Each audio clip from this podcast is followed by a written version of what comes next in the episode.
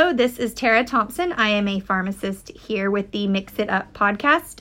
And in celebration of American Pharmacist Month, we are talking today with pharmacist Jeannie Kim.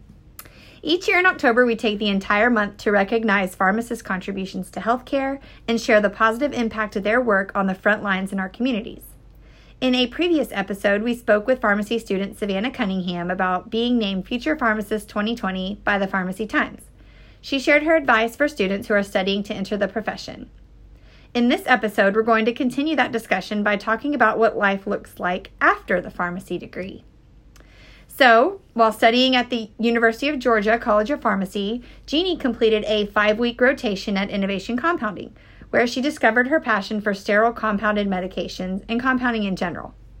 Upon graduation in 2009, just last year, she joined the pharmacy full-time and has since been instrumental in providing evidence-based compassionate care to patients. So today we want to give pharmacy students, pharmacists, and those listeners out there a real-world look into what it's like to go from school to career and talk today with Jeannie about her transition. So Jeannie, hello, how are you? Good, how are you doing today? Good. So tell us a little bit about yourself and your path to pharmacy. How did you get here? Tell us about your life.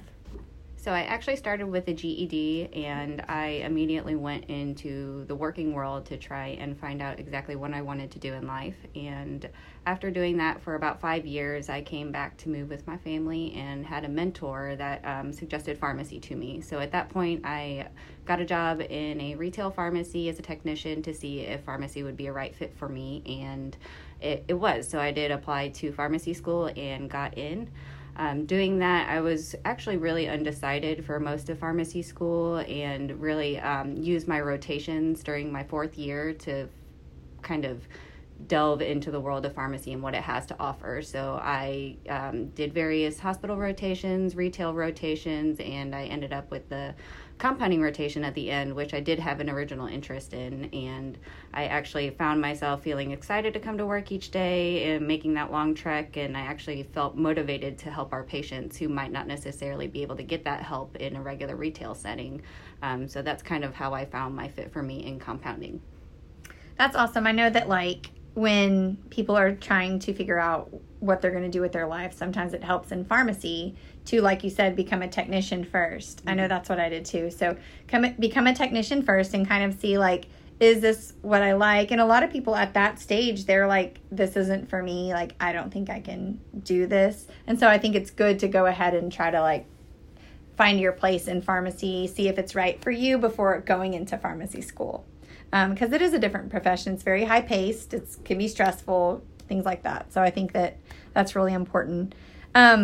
So before you were a PharmD, a pharmacist, tell us about what students in pharmacy school, what the rotation process looks like. Because I know you went from having a rotation at Innovation as a pharmacy student and then later becoming a pharmacist here, but what does that look like when you're a pharmacy student and going through that 4th year, I guess?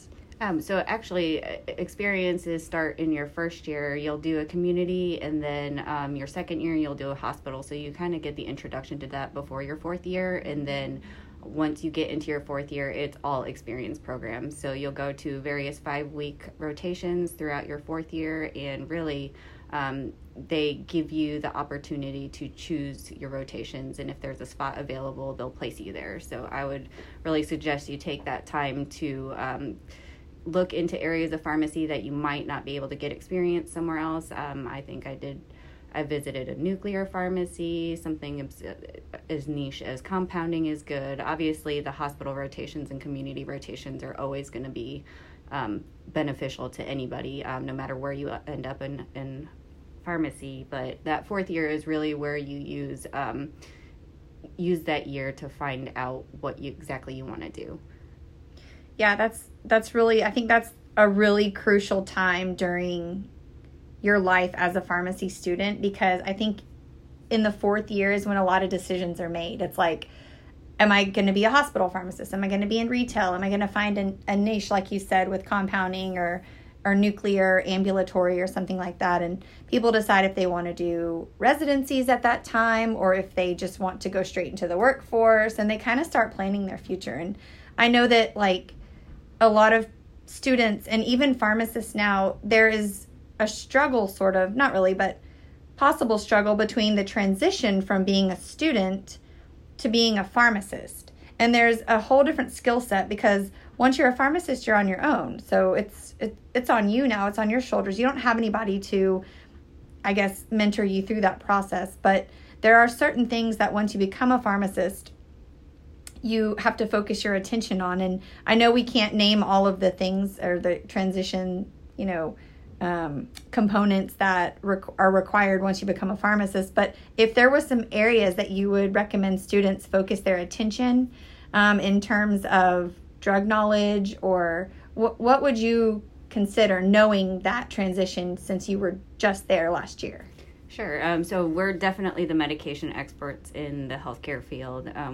We have a more detailed knowledge base of not only pharmaceuticals, but how you can use those pharmaceuticals along with pharmacological therapies. And I think some areas that we can really help both patients and providers are drug and disease state interactions, obviously allergy alternatives, drugs with narrow therapeutic index that many people don't think about. That's a big part of what pharmacists do, is that those drugs require frequent monitoring and dosing, so that's something that we can take on as medication experts. Mm-hmm. Yeah, that is awesome. It's so important, because as much as the doctors have on their shoulder and the providers have on their shoulders, they almost rely on the pharmacist to help them with those particular details that they might not know. With us being the drug experts, they're looking to us for that trust and that help. So important. I guess there probably is, and there is, I remember the time, but when there's that mental transition. So when you're a student in your fourth year, you're worried about studying. You probably still have tests, presentations. You're getting ready for your NAPLEX. What does the mental transition look like from being a student and then studying for your boards and then passing and then becoming a pharmacist? What is that realm of emotions that you go through? It's definitely not easy. Up until this point, you're under the safety net of somebody else at all times. It's not really that you're on the front line, but once you get licensed, it's very abrupt. So you go from being somebody who kind of gets a final check off to the pharmacist as being the person to give that final check off. And so that is definitely a transition. Just be confident in yourself and know that you're not going to get it right away, but just be motivated to learn and keep improving your skill set is the best advice that I can give. Mm-hmm.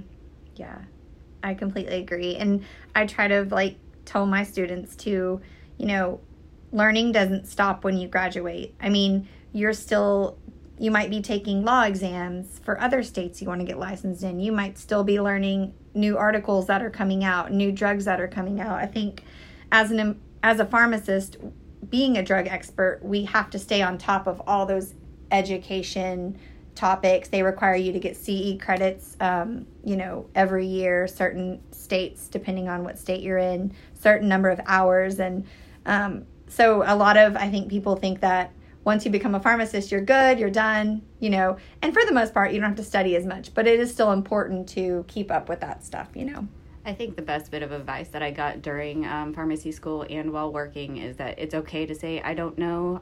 Just be confident that you have the knowledge base and the resources available to find that good answer, the right answers, using evidence-based medicine. And also another mentor told me that there are going to be mistakes. That's going to be unavoidable with how many drugs that we handle, how many patients that we handle. Just know how to resolve those issues and be confident that you can take care of those problems. Yeah, so important to know your resources and use your resources. And use your network of other pharmacists too. They may have been there and done that, had that question before. So I wanted to close out with just a little fun fact about Jeannie. So she's actually bilingual. So I wanted to talk a little bit about communication and how important it is as a pharmacist. We don't stand behind a counter all day and count or check. We are actually talking to doctors all day long. We're talking to patients all day long. We're helping, we're consulting, we're recommending things. We're looking up information for them. So tell us a little bit about the importance of communication more so, I guess, being bilingual, having to discuss and communicate diagnosis to patients and families and doctors, and talk a little bit about how important it is to nurture that skill as a communicator and how it plays into your confidence as a medication expert. Being a good communicator is absolutely necessary. When speaking to both patients and healthcare providers, you kind of have to know which language, which appropriate language to use with your audience, and that can kind of come across as a confidence as well. If you're using healthcare jargon to a patient, they might not follow you very closely or understand what you're trying to say. It builds trust with your patients and both your healthcare providers. Being bilingual, I actually did a Korean community pharmacy rotation. Once again, I use my rotations to build my skill sets that I might need later in my pharmacy career, and that actually really did help me. It goes a long way to learn even just saying hello in another language to another patient. It creates that connection with that patient and mm-hmm. builds that trust. Mm-hmm. I know we talked in a previous podcast with Sunny about being like a culturally competent pharmacist, and he was talking about how in other countries like India, there's even in Mexico, we've seen too, is that there are drugs that are over the counter there that are prescription here.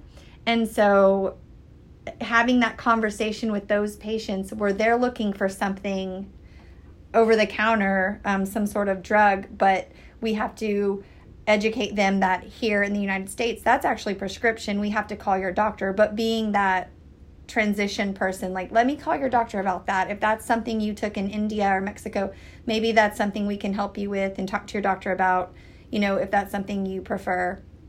So it's just interesting how the different cultures have, you know, you have to know those things as a pharmacist. You don't realize that in school. So I did notice that in my experience, also coming from a Korean family, that I did want to be able to be that liaison between healthcare provider and patient, just because there is a language barrier, and also the healthcare system is so different here that mm-hmm. you might not know how to navigate that healthcare system. So it's not only about the medications, but also, you know, insurance problems, how to go to the doctor and referrals and things like that. Yeah. Wow, that is so interesting. I know we could probably talk forever about just little things like that, because it's so important as a pharmacist, so interesting. And, you know, me dreaming is like, maybe we can go into the colleges of pharmacy and teach these cultural differences and help students when they transition into that pharmacist position to know how to communicate and deal and answer these types of questions that these patients are coming to the pharmacist looking for help, seeking out help. So interesting. So many opportunities there too. But anyways, that is really all the time we have today. Jeannie, thank you so much for sharing your experience and your wisdom. You are an amazing pharmacist. And to all of our listeners out there, we really appreciate that you guys joined us today for this important discussion. And if anybody would like more information about the practice of pharmacy, what we do here at Innovation, or have any questions for Jeannie in terms of compounding, feel free to email us. And that email is info@innovationcompounding.com. So thank you so much, Jeannie. And we appreciate your time. And we will talk to you soon. Thanks.